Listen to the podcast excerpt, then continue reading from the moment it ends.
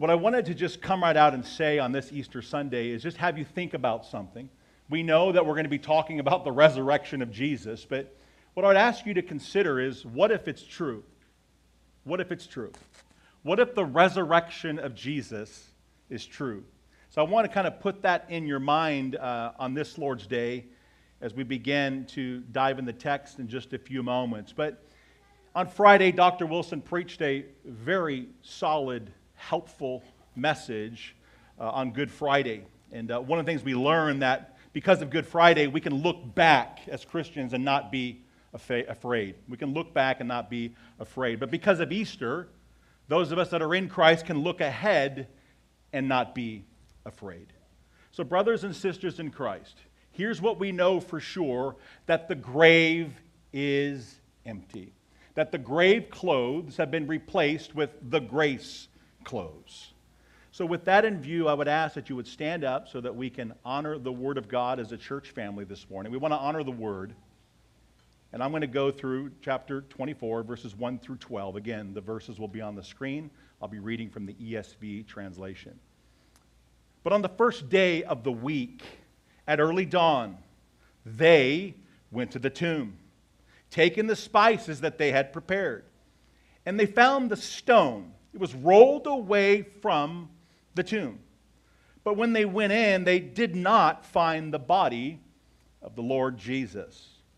While they were perplexed about this, behold, two men stood by them in dazzling apparel. And as they were frightened and bowed their faces to the ground, the men said to them, Why? Why do you seek the living among the dead? He is not here, but has risen.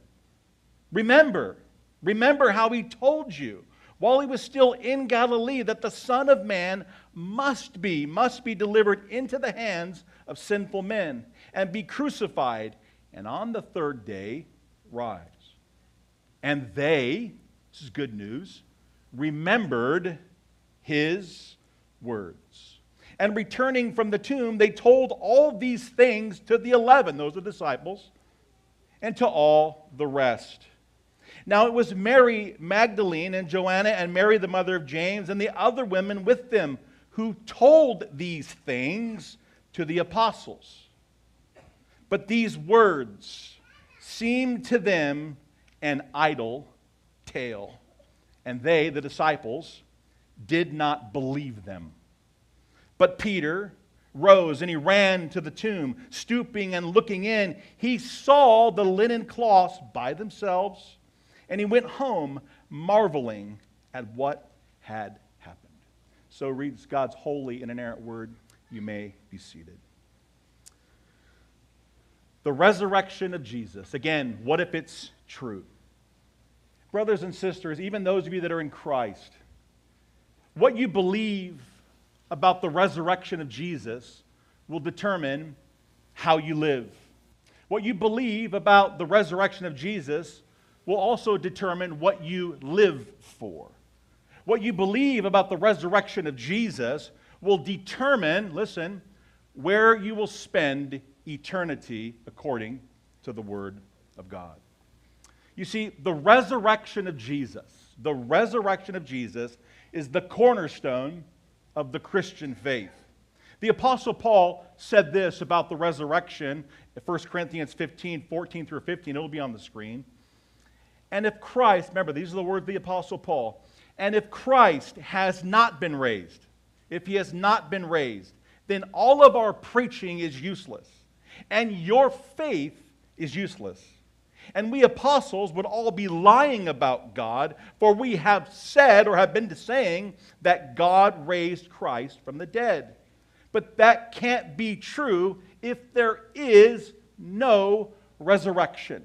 Without the resurrection, we got nothing. So the resurrection is cri- it's critical. It's important not only to believe, but what do we do with what we believe? Because what we believe about the resurrection will change the way we live if we are in Christ. You know, popular media personalities, uh, Joe Rogan and Ben Shapiro, they don't think that the resurrection is true. Let me say that again. Joe Rogan and Ben Shapiro, they don't think that the resurrection is true. Joe Rogan said this He said, The resurrection of Jesus, you know, it seems to be fishy to me. Interesting. Ben Shapiro, more than a few of you follow him.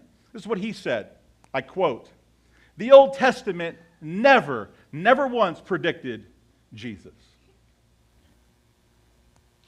Some of you are going to go look that up. Well, I would say, and I trust that you would say, that Mr. Shapiro would be wrong because the Old Testament book of Isaiah 53, I think, pretty much makes it clear. Can I go into Isaiah 53 and shadow that misconception? It says this in Isaiah 53 uh, He was despised and rejected, he was a man of sorrows, acquainted with deepest grief. We turned our backs on him and looked the other way. He was despised, and we did not care. But he was pierced for our rebellion. He was crushed for our sins. He was beaten so we could be whole. He was whipped so that we could be healed. Do we need more evidence? Let's keep going. Verse 6 All of us, like sheep, have strayed away. We have left God's paths to follow our own. Yet the Lord laid on him the sins of us all. He was oppressed and he was treated harshly uh, he, yet he never said a word. He was led, Jesus was, like a lamb to the slaughter, and as a sheep is silent before the shears, he did not open his mouth. Verse 8 of 53 unjustly condemned, he was led away. No one cared that he died without descendants, that his life was cut short in midstream, but he was struck down for the rebellion of my people. He had done no wrong. He was perfect and holy and righteous and had never deceived anyone. But he was buried. He was buried like a criminal. He was put in a rich man's grave. And because of his experience, my righteous servant will make it possible for many to be counted righteous, for he will bear all of their sins. Mr. Shapiro is a very smart man. He went to Harvard. But just because you're smart and intellectually smart doesn't mean that you're going to get things right. All of us, no matter how smart we are, are wrong on many things. And I think the gospel will determine, will help us as we go through the gospel and look at the words of Christ. And we look at this account of the resurrection. We don't want to be wrong about this because heaven and hell weighs in the balance. Beloved, I said earlier as I opened things up, because of Good Friday, we can look back and not be afraid. And because of Easter, we can look ahead and not be afraid. But I say these things, and we know how things end. That's why a Good Friday service is very difficult to preach to those who believe in the resurrected Jesus, because we're always thinking about Sunday, and that's a good thing. But as we look and examine Luke's Gospel, chapter 24, 1 through 12, it suggests that the women who arrived at the tomb, they were not there to celebrate a resurrected Jesus. Let me say that again. They knew Jesus, but they were not there. They did not go to that tomb to celebrate a resurrected Jesus. What they actually expected was more sorrow, even more sorrow than they were already experiencing. Look at verses 1 through 3. Let me just point this to you, point this out to you in the text. But on the first day of the week, at early dawn, they, meaning the ladies, they went to the tomb, taking the spices they had prepared, and they found the stone rolled away from the tomb. But when they went in, they did not find the body of the Lord Jesus. They did not come to see a resurrected Jesus, they were coming, they came to prepare Jesus' body for a proper burial. That's what the text teaches. These women were the last people to see Jesus. They were the last, not the last people Jesus, they were the last people to leave the cross. And they were the first to arrive at this empty tomb, these ladies. They were there when he died. They watched him die. They watched Joseph of Arimathea. They watched him take the lifeless body of Jesus down from the cross and lay him in that unused tomb. They were there. They watched carefully where that body was being laid. And then, of course, as we've reading, they went home uh, to prepare the spices that are needed for the proper burial. The ladies have come to pay their last respects for a man that they loved. That's what the ladies were doing. But what they believe about the resurrection of Jesus, it starts to shift because obviously they did not believe in a resurrected Jesus. The light hadn't gone on yet. But that begins to change, it begins to shift as we start to go through uh, the rest of the text. But in order for their minds to shift, the Lord does something. He intervenes. And there's divine intervention that we see in our text as God sends two angels to the women. We see that in verses 2 through 4. Allow me to read. And they found the stone was rolled away from the tomb. And when they went in, they did not find the body of the Lord Jesus. While they were perplexed about this, behold, two men stood by them in dazzling apparel. The scripture teaches us that they were perplexed. They were utterly at a loss for what they were seeing. They did not expect it. They were at a loss for words. They were exhausted. They were depressed, and they were mourning. Was the body stolen? Some of them said. What's going on here? This is not the way we thought it was going to be. Yet God made sure that they were not alone because two others were there. These two men stood by the ladies in what the scripture teaches as dazzling apparel. Dazzling apparel. These men were angels, and they radiated at this moment the splendor of a holy and a righteous God. This descriptor of their clothing, dazzling apparel, or his word dazzling, is used to describe the shining garments on the Mount of the Transfiguration in Luke 9 29. Same language. These are angels again, divine intervention. Angels, what are they for? Well, listen, everything that's been created by God is to glorify God. The chief aim of man is to glorify God and to enjoy Him forever. That's the chief aim. But angels are an instrument that God uses like He uses you, but they are messengers of God. That's what an angel is a messenger of God. And when they appear to humans, now listen, it doesn't happen very often. But when these angels appear to humans, they are usually clothed in this dazzling apparel. And when they appear to humans, it typically leads to the response that we see in verse 5. Some of us say, I just, if the Lord would just send me an angel, trust me, you wouldn't know what to do with it. And I bet you your response would be a lot like these ladies in verse 5. Let's see how they handled this angel that was sent to them. And as they were frightened and bowed their faces to the ground, they're frightened. That's what the text says. They fell on their faces. Perhaps, maybe even act of worship, perhaps. Well, the angels, when they serve God, they don't allow that. They don't worship anything but God, including angels. So they quickly jump in and have a few things to say. But they were awestruck. The women were mesmerized. The women were captivated. That's why they bowed and they worshiped. Yet the angels speak. And as they do speak, they give a mild rebuke. All of us need a mild rebuke from time to time. It may not be about the resurrection, but we all need a mild rebuke from time to time. And the angels, being God's ambassadors or messengers, provide that rebuke. And we see that also in the scripture. So we see. Uh, as we look at this, I, I would just want to frame this. This is perhaps the most glorious question ever asked in the entirety of the Bible. The men said to them, the angel said to them, Why do you seek the living among the dead. He is not here, he has risen. That's what he says. Jesus, to translate, has died.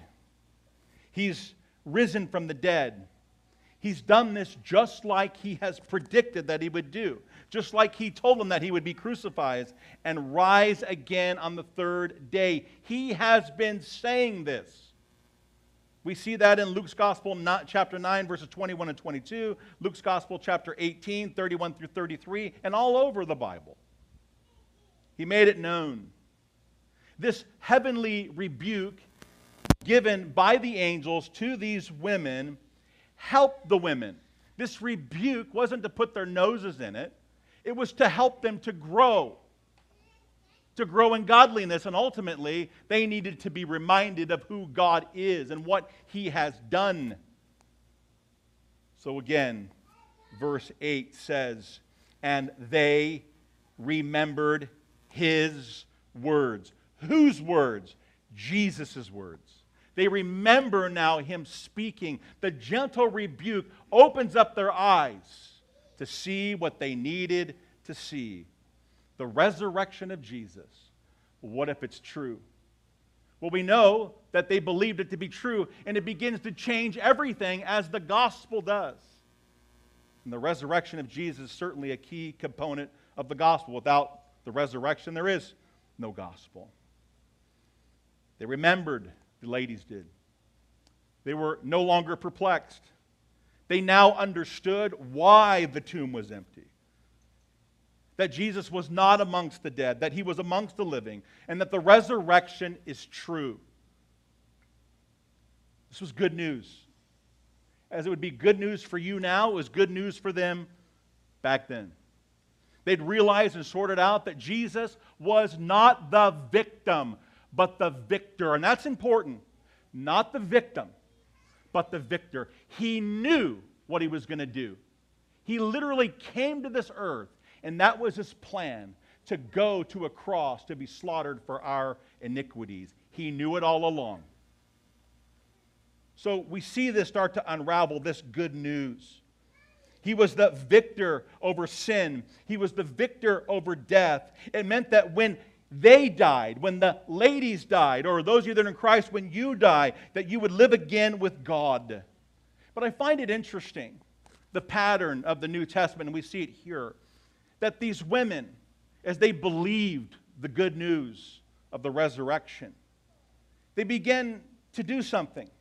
They began to share with others what they just learned. They're sharing their faith. We see that these women go and share what they've seen, what they've heard, what they know, what they believe, because this is what happens for those of us that are in Christ. Found people find people.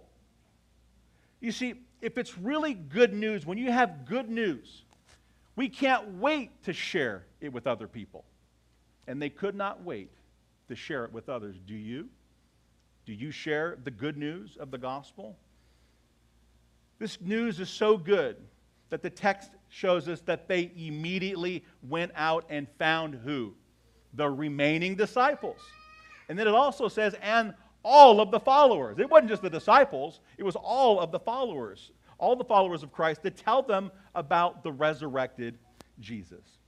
But I think it's interesting. Guys, let's pick on ourselves a little bit. We see that the women need a little bit of help, but the guys need a lot of help. Look at verses 9 through 11 to see how these men responded to this good news of the gospel. Remember, divine intervention, angels. 9 to 11. And returning from the tomb, they told all these things to the 11 and to all the rest. So again, and returning from the tomb, the ladies told all of these things to the 11 disciples and to all the rest. Now it was Mary Magdalene and Joanna and, the Mary, of, and Mary, Mary, the mother of James, and the other women. Remember, they're naming the women. They're people so there, and the other women with them who told these things, told these things to the disciples, told them what they just got done seeing. But these words, so as the disciples hear it, Verse 11 says, But these words seemed to them like an idle tale, and they did not believe them. Brothers and sisters, when Good Friday was going on, or Friday, they didn't think it was good. They weren't huddled around getting ready to celebrate the victory parade. That's not what they were doing. Neither were the ladies. But no one here at the beginning of the text is saying, I believe in a resurrected Jesus. Not yet. But I just want you to notice a theme, a pattern, how Jesus keeps coming to them. He keeps coming to them, and he keeps revealing to them and revealing to them. It's the power of the Holy Spirit. And I believe it's going to happen here on this Lord's Day. But the text says they did not believe. The disciples did not believe. They did not believe, and they called, not only did they not believe, they said, that's an idle tale, that's a fairy tale. You ever heard anybody call Christianity a fairy tale? You see, we have to learn that not everyone who hears the good news of the gospel will respond to the gospel. Even if it's good news to you, not everybody's going to respond. As a matter of fact, the Bible says there's a narrow gate and few find it. Yet, as we have learned in our studies over the last year, but God. But God. God intervenes. God is doing something. He hears the hearts of his people who pray, and he moves mountains on our behalf. And it looks like mountains are being moved. believing that God will move a few mountains on this Lord's Day. But God is up to something, clearly in the text. This historical document, this Bible we have, He's up to something. He's always up to something. Sometimes He sends angels. Sometimes he just sends us his word. Just his word. You got the inspired word of God in your laps. This God of the Bible has the ability to change hearts, change you, change situations, even of the most hardened men and women. Remember the thief on the cross? A hard man. Two of them. One repented. And the Lord said, Today you will see me in paradise. He changes the hearts, He draws men unto Himself, He changes people's view on the resurrection. I pray that He would change Joe Rogan and Ben Shapiro's position. I pray for some of you who might think like those guys, that He would change the way that you look at the resurrection. But I want you to look at verse 12. It says this But Peter rose and he, he ran to the tomb. Stooping and looking in, he saw the linen cloths. He saw the linen cloths by themselves, and he went home marveling at what had happened. Peter Unlike the others, he at least gets up and runs and decides to investigate what's going on. His investigation of the events, sticking his head into that empty tomb, it, it, it led to him marveling what he was seeing. But it's important that it did not cause him to believe. And there are a lot of people who marvel at the Word of God and the stories of, uh, of what's in God's Word. And they marvel at it. They marvel at its historic, that it's historical. They're, they're, they're, they're, they're, they're, they love what they're reading, they agree with it. But it doesn't cause them to believe. Peter saw the empty tomb, but he was still miles away from an Easter faith. Friday and the death of Jesus was just too much for Peter. It was too much for the disciples to bear. You see, they're not thinking about Sunday, they're still thinking about Friday. You're thinking about Sunday, but they weren't. That's not where they were. To see what they saw, to see things unravel that way, that was not what they were expecting. They were fixated on the death of Friday, not the life of Sunday. You know, one author said this, and I thought it was helpful. He said this it's another man's words. It's Friday, Peter's sleeping, Judas is betraying, but Sunday's a coming. It's Friday, Pilate's struggling, the council is conspiring, the crowd is vilifying. They don't even know that Sunday's coming. It's Friday, the disciples are running like sheep without a shepherd. Mary's crying, Peter is denying, but they don't know that Sunday's coming. It's Friday. The Romans have beaten Jesus. They robe him in scarlet. They crown him with thorns, but they don't know that Sunday's coming. It's Friday. Jesus is walking to Calvary. His blood is dripping. His body is stumbling, and his spirit is burdened. But you see, it's only Friday because Sunday's coming. It's Friday, the world is winning. The people continue to sin, and evil is grinning. It's Friday, the soldiers have, my, have nailed my Savior's hands to the cross. They nailed my Savior's feet to the cross and, they, and then they raise him up next to criminals. It's Friday, but let me tell you something Sunday's coming. It's Friday, the disciples are questioning what has happened to their king, and the Pharisees are celebrating that their scheming has been achieved, but they do not know that it's Friday. Sunday's coming. It's Friday. He's hanging on the cross. He's feeling forsaken by his Father. He is left alone and is dying. Can anyone save Jesus Christ? It's Friday, but Sunday's a coming. The earth trembles, the sky grows dark. My king yields his spirit. It's Friday, hope is lost. Death has won, sin is conquered, and Satan's just a laughing. It's Friday, Jesus is buried, a soldier stands guard, and a rock is rolled into its place. But it's Friday. It's only Friday, and Sunday's coming. You know that. You know the end of the book. You've got inspired scripture in your hand. They didn't know. They should have known. But imagine the responsibility placed on us who know the whole story. We know it all. We have to think about these things. We have to consider the evidence. Think about what God is showing us through this scripture. So, how is it that Jesus gets these disciples from a mentality of Friday to the victorious mentality of a Sunday? How is the Lord going to do it? How is He divinely going to get inside of this situation? What's He going to do? First off, Jesus inserts himself into a conversation by literally walking alongside of a couple of people walking. We see that in Luke's Gospel, chapter 12, verse 13. He starts a conversation. Remember, the events have already happened. Jesus has been crucified. Jesus has been resurrected. It's going around town. People are talking about it.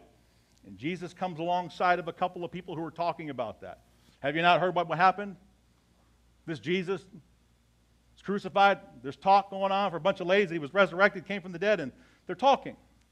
And I want you to pick up the scene. Luke's Gospel 24, 25 through 48. Just listen to these words. And he said to them, This is Jesus, Oh, you foolish ones, and slow of heart to believe all that the prophets have spoken. Was it not necessary that the Christ should suffer, should suffer these things and enter into his glory?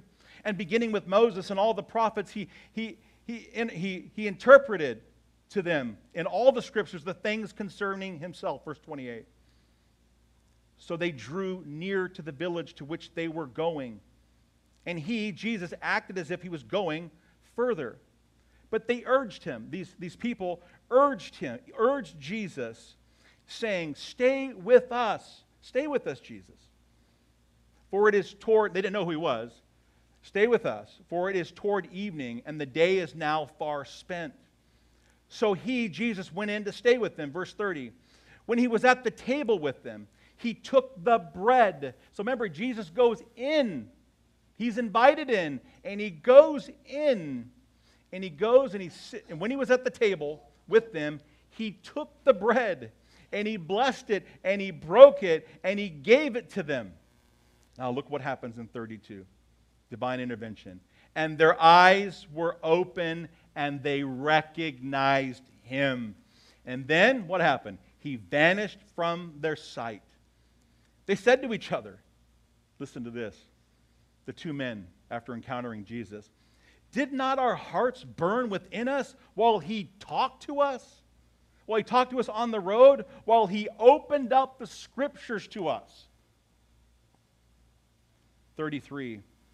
And they rose that same hour, these men, these two people, and they returned to Jerusalem. And they found the eleven and those who were with them gathered together. Verse 34 And as they gathered, these men said, The Lord has risen indeed, and he has appeared to Simon, that's Peter. And now he has appeared. He has, a, he has appeared to Simon. Then they told what had happened on the road and how he was known to them, how he was known to them in the breaking of the bread. 36. As they were talking about these things, Jesus himself, Jesus himself stood with them and said to them, verse 36, think about this. Look what's happening. He's inserted himself into the situation again. And as they were talking about these things, Jesus himself stood among them and said to them, Peace to you. Here's the response. Remember the ladies? Here's the men. They were startled and frightened and they thought they, were, they saw a spirit. And he said to them, Why are you troubled? And why do, you, why do doubts arise in your heart? Verse 39. I want you to see my hands.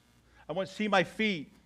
That it is I myself. I want you to touch me and see. For a spirit does not have flesh and bones as you see that I have. And when they had said this, he showed them his hands and his feet. And while they still disbelieved for, for joy and were marveling, he said to them, Have you anything here to eat? So Jesus asking for food. They gave him a piece of broiled fish, and he took it and ate before them.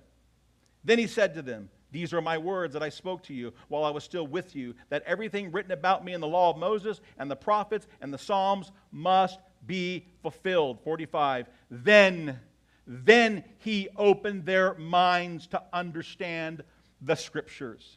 And he said to them, Thus it is written that the Christ should suffer and on the third day rise from the dead, and that repentance for the forgiveness of sins should be proclaimed in his name to all nations, beginning from Jerusalem. You are witnesses of these things. Look at the intervention of God. Look at what he's doing. God sent angels to the ladies to remind them that Jesus is alive. God now sends his son, Jesus, into this world, and Jesus himself, God incarnate, is now revealing himself to those who do not believe the resurrection. And more and more are coming to an understanding of who this Jesus is, that he is, in fact, the Messiah, the chosen one, the anointed one, the one that's come to set the captives free. Because Jesus Christ came to this world for two purposes to seek and save that which is lost, and to bear witness to the truth. That's why he came. That was his mission. But I can't think about what he just I just got done reading in 2430. He says, it says the, the account says, when he was at the table with them, Jesus, he took the bread and he blessed it and he broke it and he gave it to them. And their eyes were open. I just want you to imagine you sitting in a group with Jesus and you're taking the Lord's Supper, communion with him, and you put it, and as he's giving out the bread, as he gives that out, and you're looking at those pierced hands of Jesus. He's asking them to partake in the Lord's Supper. He shows them his nailed, his scarred, nailed hands. And just as he had with the ladies at the tomb, he once again will open the eyes of the blind. Has Jesus opened your eyes? I mean, really opened his eyes. Not, yeah, yeah, I believe, I believe, I believe. I mean, has he opened your eyes? Can you see? Do you believe? You know, one of the things often asked of a preacher is if you were to die tonight, do you know where you would spend eternity? It is a great question to ask because it makes us think about things. Do we know where we will spend eternity? If tonight was the last day that we, we ever lived, where would we spend eternity?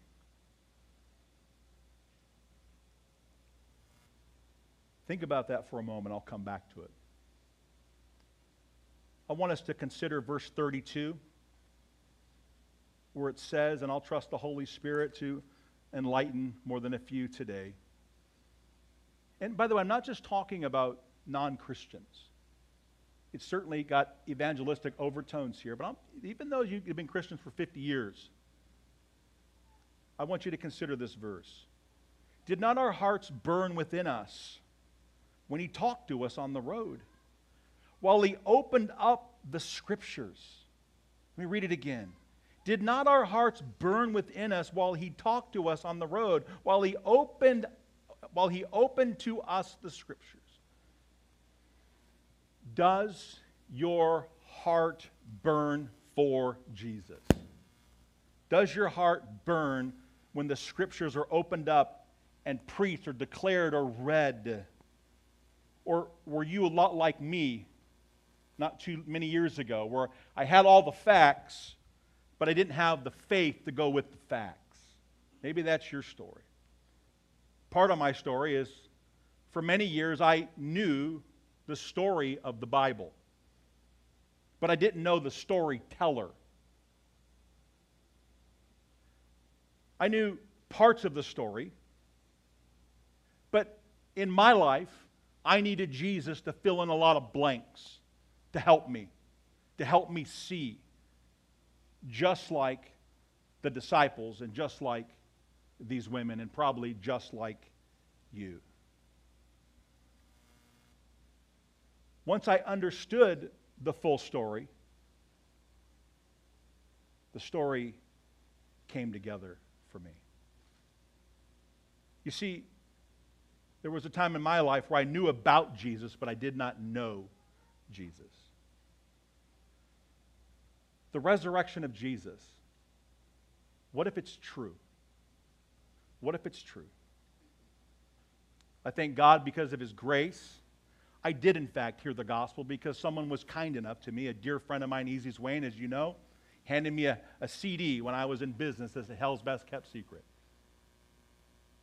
I listened to that preacher preached that word, and I heard things I never heard before. And I was in church most weeks, but I wasn't saved. This preacher opened up the Bible and let the Bible speak for itself. No pomp, no circumstances, no smoke machines, no Starbucks to make me feel good. He didn't water it down, but he was gracious and kind. He just gave it to me straight. That's what I wanted. And I heard it. And I found out for the first time why Good Friday is good. I found out that I was not good. I learned that it was me that put Jesus on the cross. Because those of us who are in Christ know that he took our sins upon himself. I put him there. It was my sin, and judgment was coming. I knew I was a dead man walking. I knew that I'd sinned against a holy and a righteous God. I was explained sin for the first time in my life. They took me through the Ten Commandments, and then the Ten Commandments, thou shalt not lie, thou shalt not steal, and all these things. And it was asked, as the preacher asked the question, are you guilty of breaking just one of those laws? And of course, my answer was yes. And he says, Well, then you are guilty of breaking them all. And he read scripture, and I remember my eyes began to open. And he says the, the penalty for sin is death, hell, separation from God. But he went on to say the good news that Jesus Christ did what he said he was going to do. He did die and he did rise again, and he now has authority over death, and he gives life to those who will repent of their sins and place their faith in Christ. He promises to give us new life for those who would repent, to turn from their sins, and place their faith in Him. So, what you believe about Jesus will determine how you live. Not what you say, how you live. How you live determines if you believe the resurrection is true. If you do, if you believe the resurrection is true, there will be evidence of such faith in your life. Just as Jesus is alive, you'll become alive. Alive for the things that please Him. You see, you will demonstrate this new faith with this new heart that you've been given, as He takes out your old heart metaphorically and gives you a new heart. And that new heart will give you new desires. Those desires will lead you to love the things that God loves and hate the things that God hates. This new life, this regeneration, this Holy Spirit that dwells within you will enable you to do something that you will love God, love people, and make disciples. What I'd ask for you to consider on this day as I come to a close just think about what you've heard. Allow the Scripture to speak to you. What if it's true?